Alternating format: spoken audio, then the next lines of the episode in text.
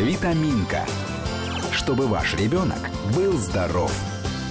Здравствуйте, дорогие друзья, в студии Екатерина Некрасова. И сегодня в программе «Витаминка» мы снова будем говорить о проблемах сна. Мы любим эту тему, часто о ней говорим э, именно в нашей программе, именно о детском сне, но говорили уже и о сне самых э, маленьких детей, малышей, и о, о том, как спят те, кто постарше, ходит в детский сад или начинает ходить в школу. Сегодня у нас весна, сегодня у нас э, у кого-то любовь, а у кого-то экзамены, у кого-то и то, и другое другое, кому-то не спится, и будем мы говорить о подростках, о том, как спят они и как они должны спать, чтобы э, количество проблем не множилось у них.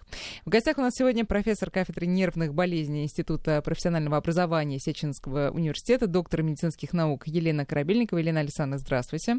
Здравствуйте. И психотерапевт, сомнолог нейроцентра медико-психологической коррекции и реабилитации Максим Марычев. Здравствуйте, Максим. Здравствуйте. Ну, давайте э, не оттягивать самое интересное в долгий ящик, не откладывать. Э, сразу, пожалуйста, расскажите нам нормы сна для разных возрастов, начиная с самого маленького и заканчивая, давайте уж прям взрослым возрастом, э, потому что всем это интересно. Итак, пожалуйста, кто начнет? Елена Сан, давайте вы. А, ну, во-первых, я хочу пожелать доброго утра э, всем тем, кто э, ранним воскресным утром э, пожертвовал своим сном чтобы для того, да, чтобы послушать передачу о сне. Это правда, да.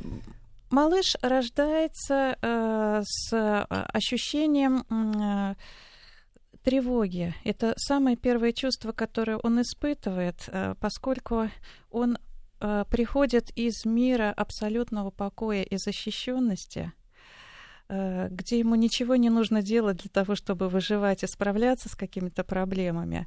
А, и он оказывается в мире полном самых разнообразных внешних воздействий и раздражителей, совершенно незнакомых ему. А, и самое и правильное, что он может сделать в этой ситуации, самый это лучший способ адаптации к этому огромному объему внешних воздействий это погрузиться в состояние сна. Поэтому малыш большую часть времени проводит в состоянии сна. Мы говорим о так называемом полифазном сне когда периоды сна чередуются с короткими периодами бодрствования, в основном для кормления. Слушайте, подождите, сейчас мы опять скатимся в малышовую тему, но это же очень интересно. Это а, реакция на стресс? сон малыша, это реакция на стресс у него такой? Ну, если рассмотреть структуру сна у новорожденного, то большую часть сна, больший процент, процент сна составляет именно парадоксальный или быстрый сон.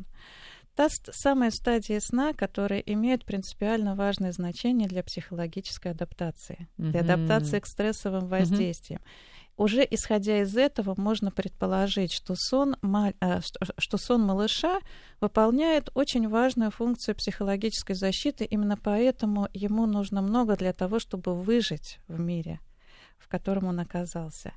Э, самое первое время трудно себе представить, какой стресс испытывает малыш. Он э, ежеминутно практически познает мир. Значит, там э, лучше сказать о том, сколько часов он бодрствует. Ну, давайте там начнем полгода, например, ребенок сколько бодрствует? Ну, уже э, э, к шести месяцам ребенок э, вырабатывает способность спать продолжительно в течение ночи. Конечно, это не всегда бывает, но в принципе в идеале, в идеале мы считаем, что это так. И у него более продолжительный ночной сон и 2-3 дневных сна в этот период. Да? Поэтому, ну, примерно 11-12 часов уходит. Так. На сон, да. Дальше какой временной отрезок мы берем? С какого по какой возраст?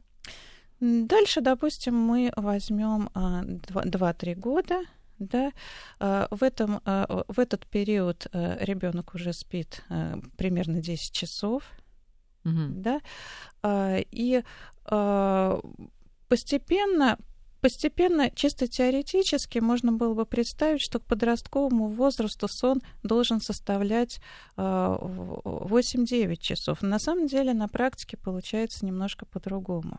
Вы имеете в виду меньше? Э, я имею в виду, если говорить о необходимости сна в подростковом возрасте, то эта необходимость намного больше, по сути дела. Потому что подростковый возраст считается очень важным таким этапом формирования ребенка, его называют психологи кризом длиной в годы.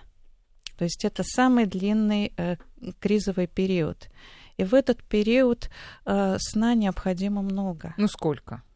Ну, для всех понятно индивидуально, 9-10 часов. 9-10 часов. Максим, согласен с таким? Ну, мне кажется, что вот этот взгляд на сон, он его можно условно разделить на такой академический, да, как это должно быть, и реальный, как это действительно происходит.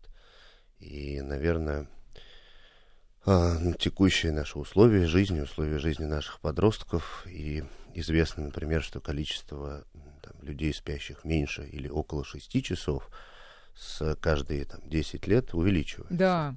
Там, условно, это было 5-10 лет назад, это было около 20% подростков, то есть сейчас это 26% подростков. Mm-hmm. А, ну и в то же время таким, ну как бы нормальным, да, действительно, а, вот есть исследования зарубежные, которые говорят о том, что а, около 9 часов спит подросток, если он находится в абсолютно таких идеальных условиях, и ему ничего не мешает. Mm-hmm. А, но в реальности это время находится все-таки между 8 и 9 часами. Понимаете, и происходит это в том числе потому, что, ну, не убеждается ребенок никакими э, взрослыми советами, примерами, напутствиями и так далее. Он не понимает, зачем ему сон. Да, он чуть лучше себя чувствует, когда он выспался, примерно, ну, так же, даже не сказать чуть хуже, когда он не доспал, но вот эти вот э, там гормоны, друзья, э, радость от общения и так далее, оно перевешивает. Давайте тогда объясним, что вообще, что такое наш организм во время сна, что там происходит а, такого уж важного, что должно нас побуждать к тому, чтобы ложиться спать, я не знаю, в 10 вечера, условно говоря, а утром в 7 утра вставать в школу. Ну, давайте, может быть, я начну ответ. Это такой обширный ответ на этот вопрос, и он включает в себя огромное количество разных компонентов. Но во сне мы проводим треть жизни, да, это как мы знаем. А во сне происходят важнейшие а, такие процессы, как консолидация памяти, ну, отдых, ну, вообще... Что такое консолидация сказать, памяти? Консолидация памяти — это, ну, течение дня мы получаем какое-то количество информации. Э, приблизительно 16 часов наш мозг способен ее воспринимать. После этого способность запоминать, она ну, резко ухудшается. И тогда нам нужен сон для того, чтобы ну, как-то эту память разложить по полочкам, так mm-hmm. проще говоря. Mm-hmm. И одна из важнейших функций сна это как раз участие вот в этих процессах памяти. А, ну, также происходит масса иммунных процессов, но сон является таким, нормальная продолжительность сна, а, вообще является хорошим залогом здоровья, да, ну, то есть и психического в том числе, и, наверное, даже одна из важнейших функций сна это, так сказать, а, способность адаптироваться к каким-то стрессовым условиям. Вот у меня э, по поводу памяти вопрос, Елена Александровна. Если мы, там, как сказал Максим, 16 часов способны воспринимать информацию, а дальше уже не очень, но мы все помним наши школьные студенческие годы, как-то вот перед экзаменами не 16 часов, а часов 20, наверное, тебе приходится весь учебник за один день э, постараться выучить, и потом свеженьким утром пойти и все на пятерку, конечно, сдать. Все-таки почему иногда действительно это удается? Почему во время сессии или перед экзаменами человек способен спать очень мало, но при этом, ну, худо-бедно запоминать эту информацию и потом ее как-то воспроизводить на экзамене. Студенты очень хорошо осознают и понимают, э, бессознательно абсолютно э, усваивают э, то любопытное свойство сна, когда информацию воспринимаешь непосредственно перед сном, то утром она потом воспроизводится лучше. Почему? Э, э, потому что во сне как раз-таки происходят э, те самые важные процессы, которые обеспечивают как бы раскладывание информации по полочкам.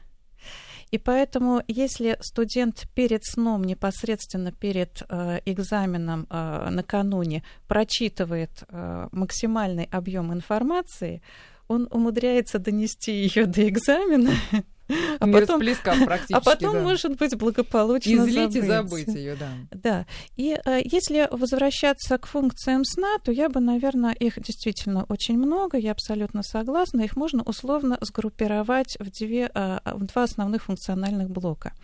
Первый блок — это восстановление. Восстановление способности воспринимать информацию. Восстановление э, соматического равновесия со стороны организма. Восстановление иммунной системы и так далее, и так далее, и так далее. Восстановление накопления, кстати, процессы роста у детей тоже происходит во сне за счет того, что соматотропный гормон или гормон роста вырабатывается в 70% во время сна. Мгм. И второй, второй блок. Но значит ли а, это, что ребенок, который плохо спит, будет хуже расти? Действительно ли это прямая зависимость? э, Да, безусловно, участие в этом состоянии сна есть. Если ребенок действительно очень плохо спит, то вот эти все функции, они тоже будут страдать. Мгм. И второй блок э, — это психологическая адаптация, куда включаются очень многие процессы.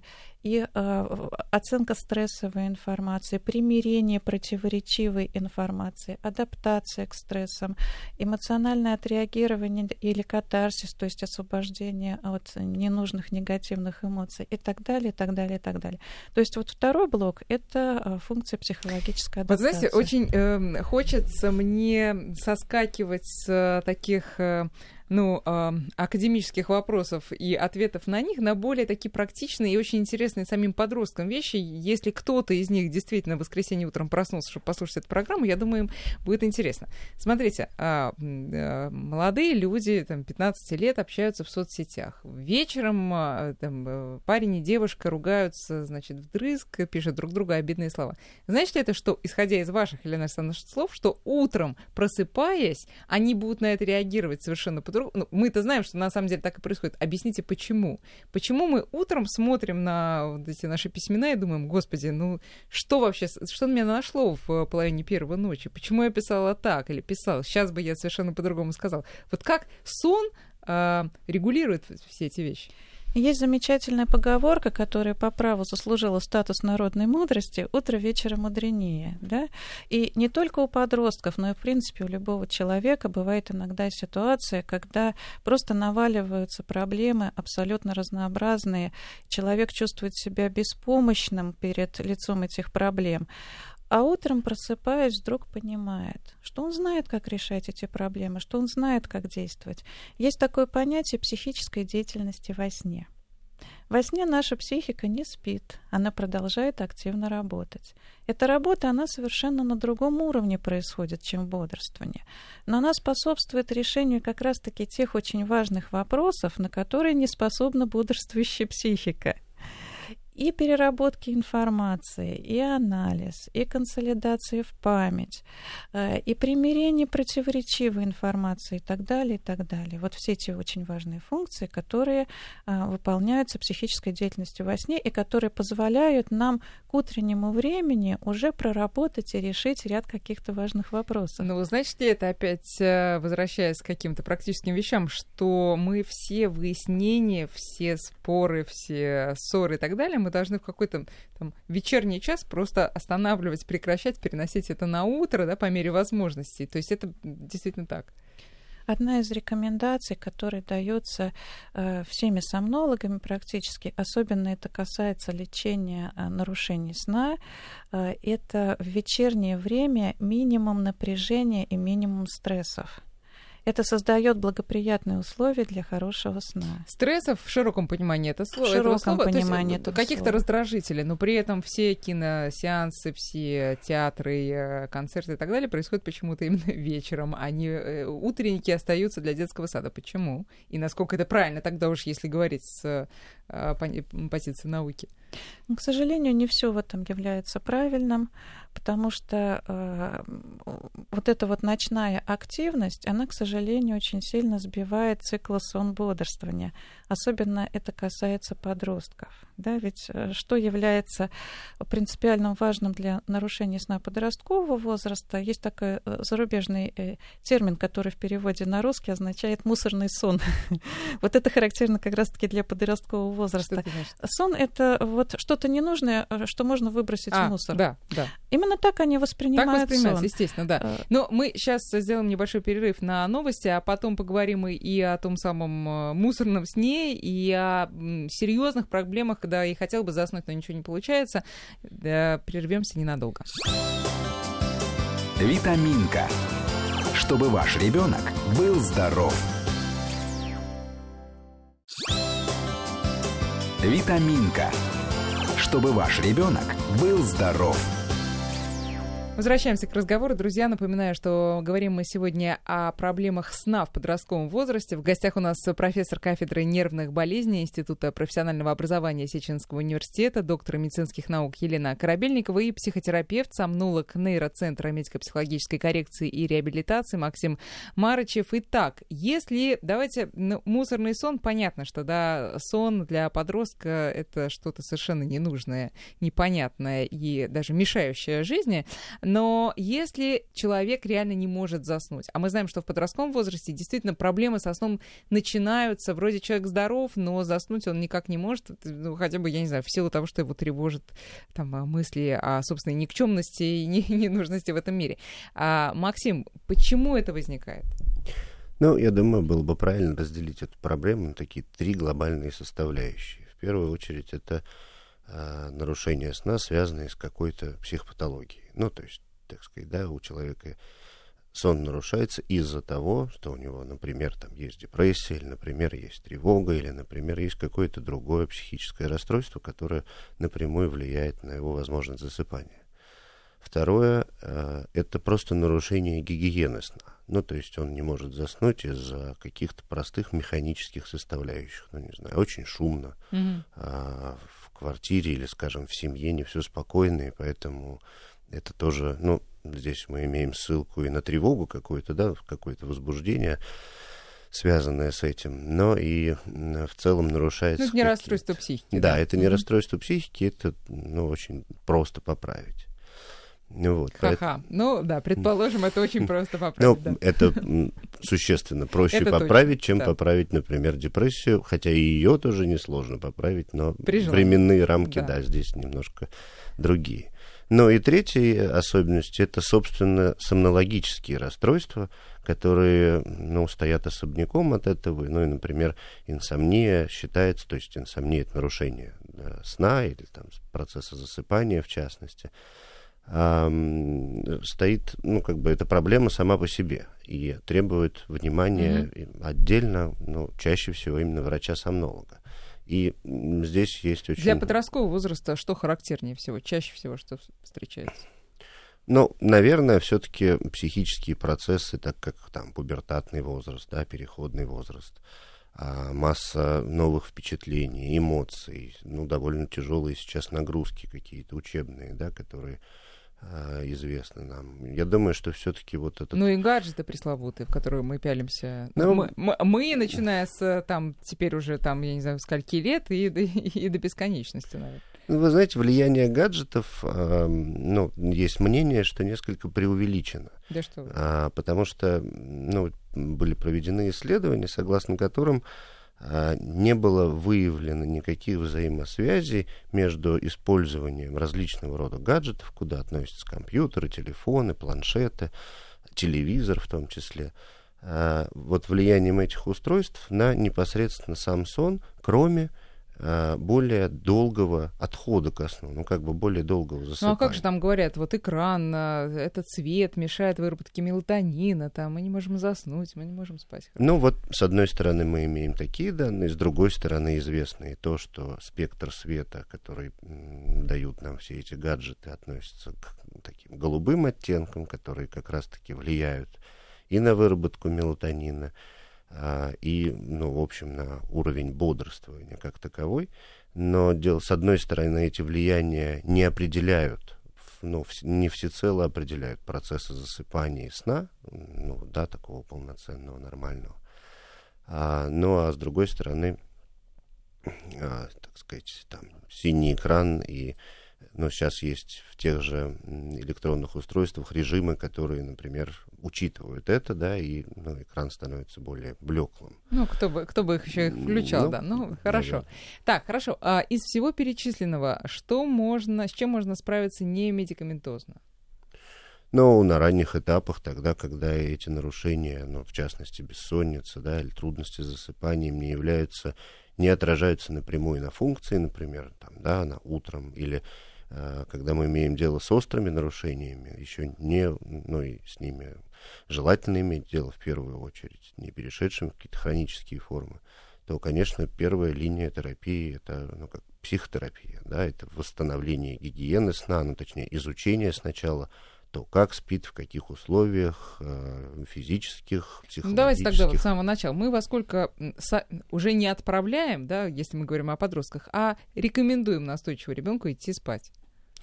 Ну, нам нужно учитывать вот этот вот период, что подросток должен спать 7,5-8 часов. Таким образом, мы, если имеем так сказать, утренний режим, когда надо вставать в школу, надо просто отсчитать обратно 7,5 Ну, тогда получается 12, условно говоря. Ну, то есть полночь, мне кажется, это поздновато для подростка. Ну, нам надо уложиться вот в эти рамки, но, а, наверное, подготовка ко сну э, считается, вот как было здесь уже сказано, что человек перед сном должен находиться в максимально спокойном, расслабленном состоянии.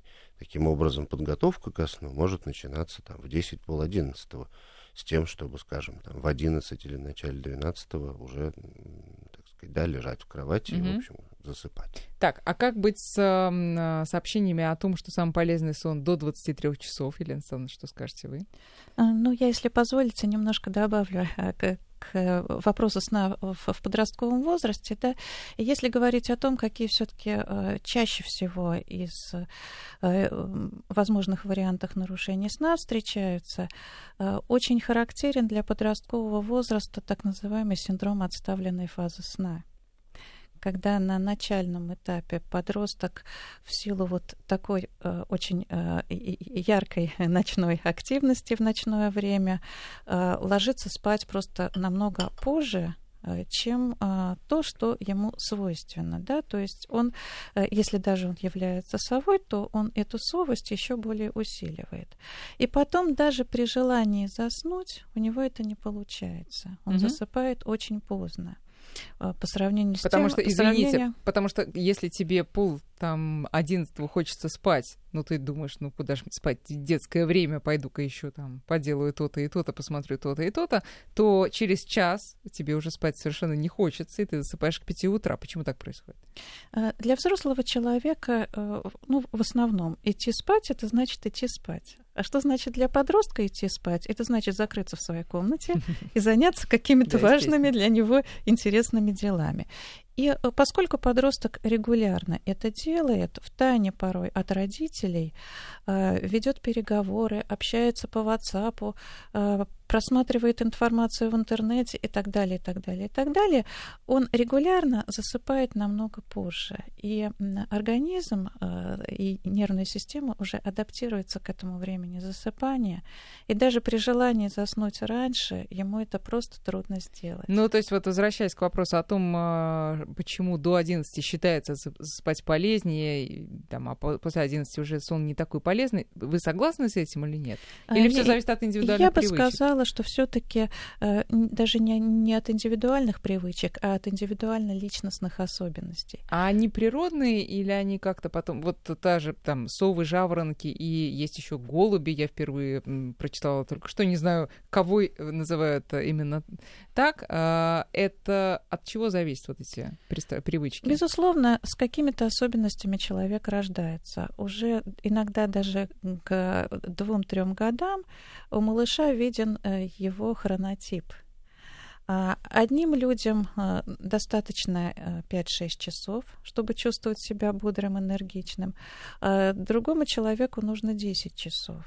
И то же самое для э, подросткового возраста. Это называется хронотип. Э, нет, это, это время необходимое для сна. Нет, а по поводу хронотипа, да. а по поводу хронотипа. Кому сколько нужно? Э, совы это те, кто стремятся ложиться поздно, потому что максимальная и продуктивная активность именно в вечернее время, а у жаворонков, соответственно, максимальные способности и энергетика и активность в утреннее время. А, а голуби это те, кто легко адаптируется к любому, ага. А, к любому режиму. Это самый, а, по сути дела, вот такой адаптивный вариант Понятно. Так, э, мне же все-таки казалось, что это социально обусловленные вещи, особенно совы, потому что, ну, в детстве все мы засыпали в 9 вечера, сейчас э, мы не можем заснуть раньше, условно, двух часов ночи. Почему? Потому что надо было делать уроки уроки, готовиться к сессии, э, доделывать работу и так далее, и так далее. Очень часто люди, особенно это относится к подросткам, свой э, природный хронотип, они еще его возводят в степень. Угу. То есть свою совесть они э, еще усиливают троекратно, да, и это уже превращается тогда в нарушение сна. А жаворонок может себя ломать и стать совой? Совой вряд ли, но немножко корректировать, опять же, до определенного предела. Э, наш мир, э, он, к сожалению, больше приспособлен под жаворонков поскольку э, работа, как правило, начинается рано рабочее время, и совам приходится немножко сложнее. Понятно. Друзья, мы сейчас сделаем перерыв на прогноз погоды, потом вернемся к разговору. Говорим мы сегодня о проблемах э, сна и о том, каким он должен быть в идеале, и продолжим через несколько минут. Витаминка. Чтобы ваш ребенок был здоров.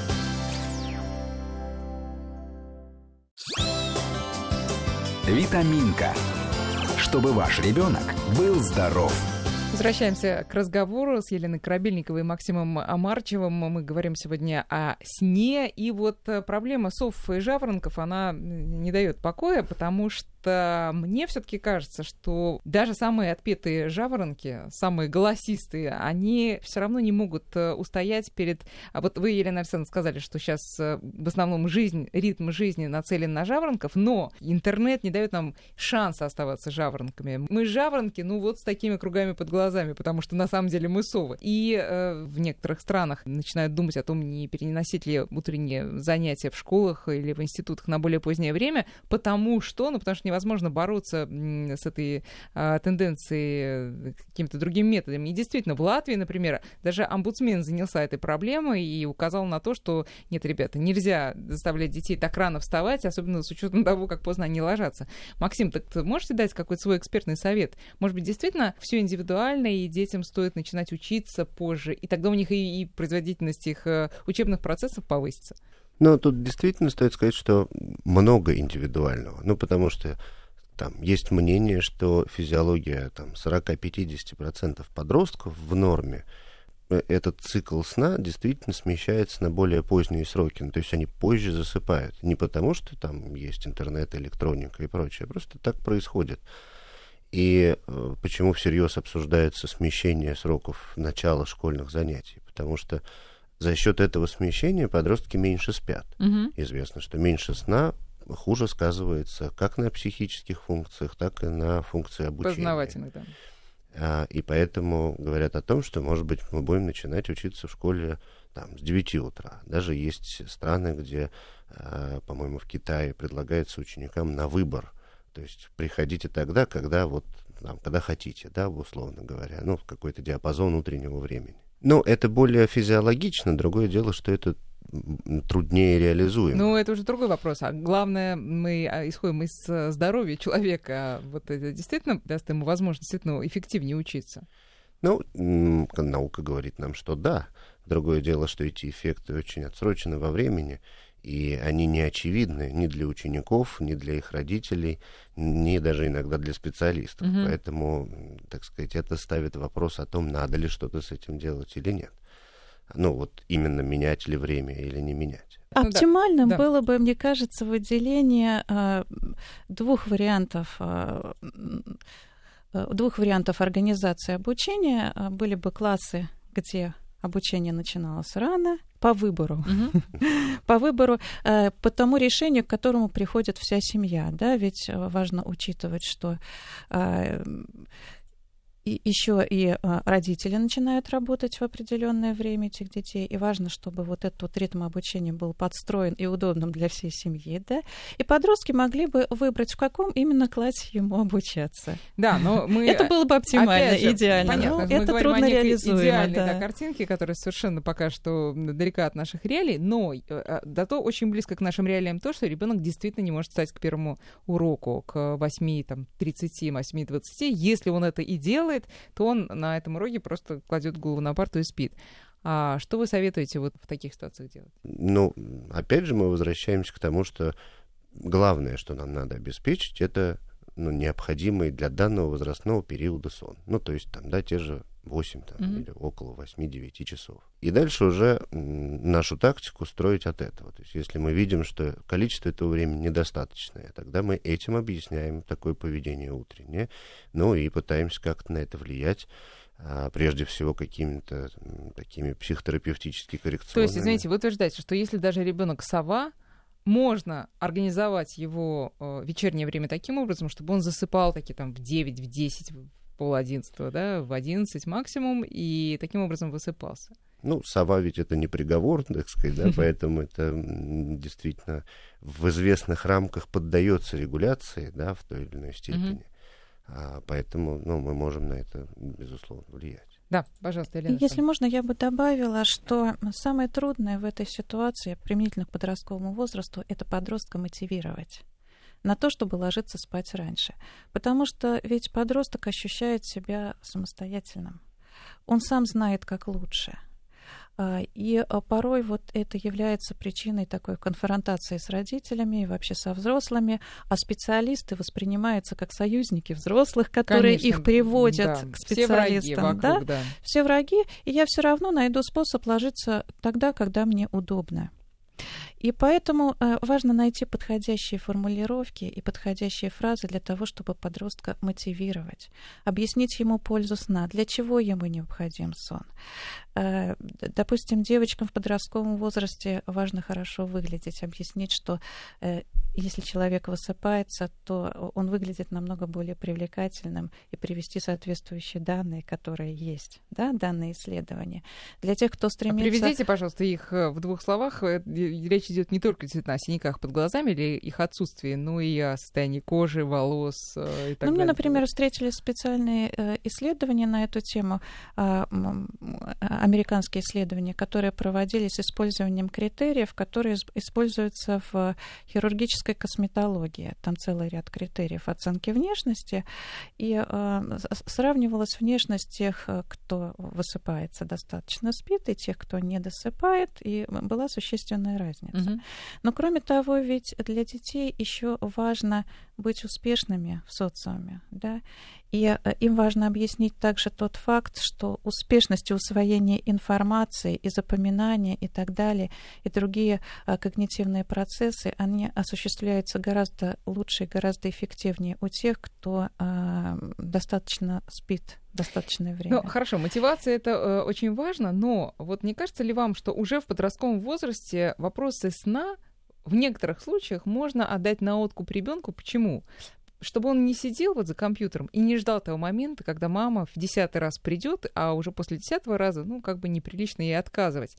И э, у него у самого не вырабатывается собственное осознанное ответственное отношение ко сну. Он все время ждет вот этого окрика. Может быть, просто сказать ему, слушай, вот ты просто, вот тебе раскладка, смотри, спать хорошо, не спать плохо. А дальше, ну, твоя доля ответственности, как вы считаете? Именно об этом я и хотела сказать, что если будет мотивация, то не нужно будет никакого окрика. Подросток будет сам, сам понимать необходимость засыпать раньше, угу. и поэтому он на это именно себя будет настраивать. Но воздействие со стороны родителей, оно тоже важно не путем окриков, и не путем наказов, и не путем директивы, а путем личного примера. Вот если подростки видят, что родители э, не приумножают свою совесть, не ложатся в 4 часа, в 3 часа, а ложатся в то время, э, которое необходимо для того, чтобы высыпаться, подростки бессознательно будут стремиться им подражать. Ой, все взрослые тут тяжело вздохнули. Одно, да, Максим, одно добавление, что, эм, опять же, есть мнение, и ну, это подтверждено данными, что сон, ну, такому, по принуждению, если можно сказать, родительскому, mm он не по всем параметрам лучше. Нет, на самом а. деле, то есть там подростки больше спят, быстрее, нет, на быстроту засыпания не влияет, mm а на продолжительность сна а, и на вот самочувствие общее влияет. Поэтому но это тоже, опять же, лавирование между мотивацией, это очень важная ну, характеристика, безусловно. Но и вот... И ремнем, да, да ремень и, никто и, не отменял. И, ну, это не ремень, ну, но... понятно, да, но какой-то контроль. Да, да, да. Теперь, вы знаете, несколько есть вопросов по поводу самих не столько сна, сколько снов. А, вот а, некоторые подростки, они переживают, что им не снятся сны. Ну, как и некоторые взрослые. Вот объясните, пожалуйста, почему некоторым снятся, а некоторые лишены этого в одних случаях удовольствия, а в других случаях, может быть, наоборот, каких-то неприятных ощущений? Э, те, кто считает, что им э, никогда не снятся сны, очень сильно ошибаются.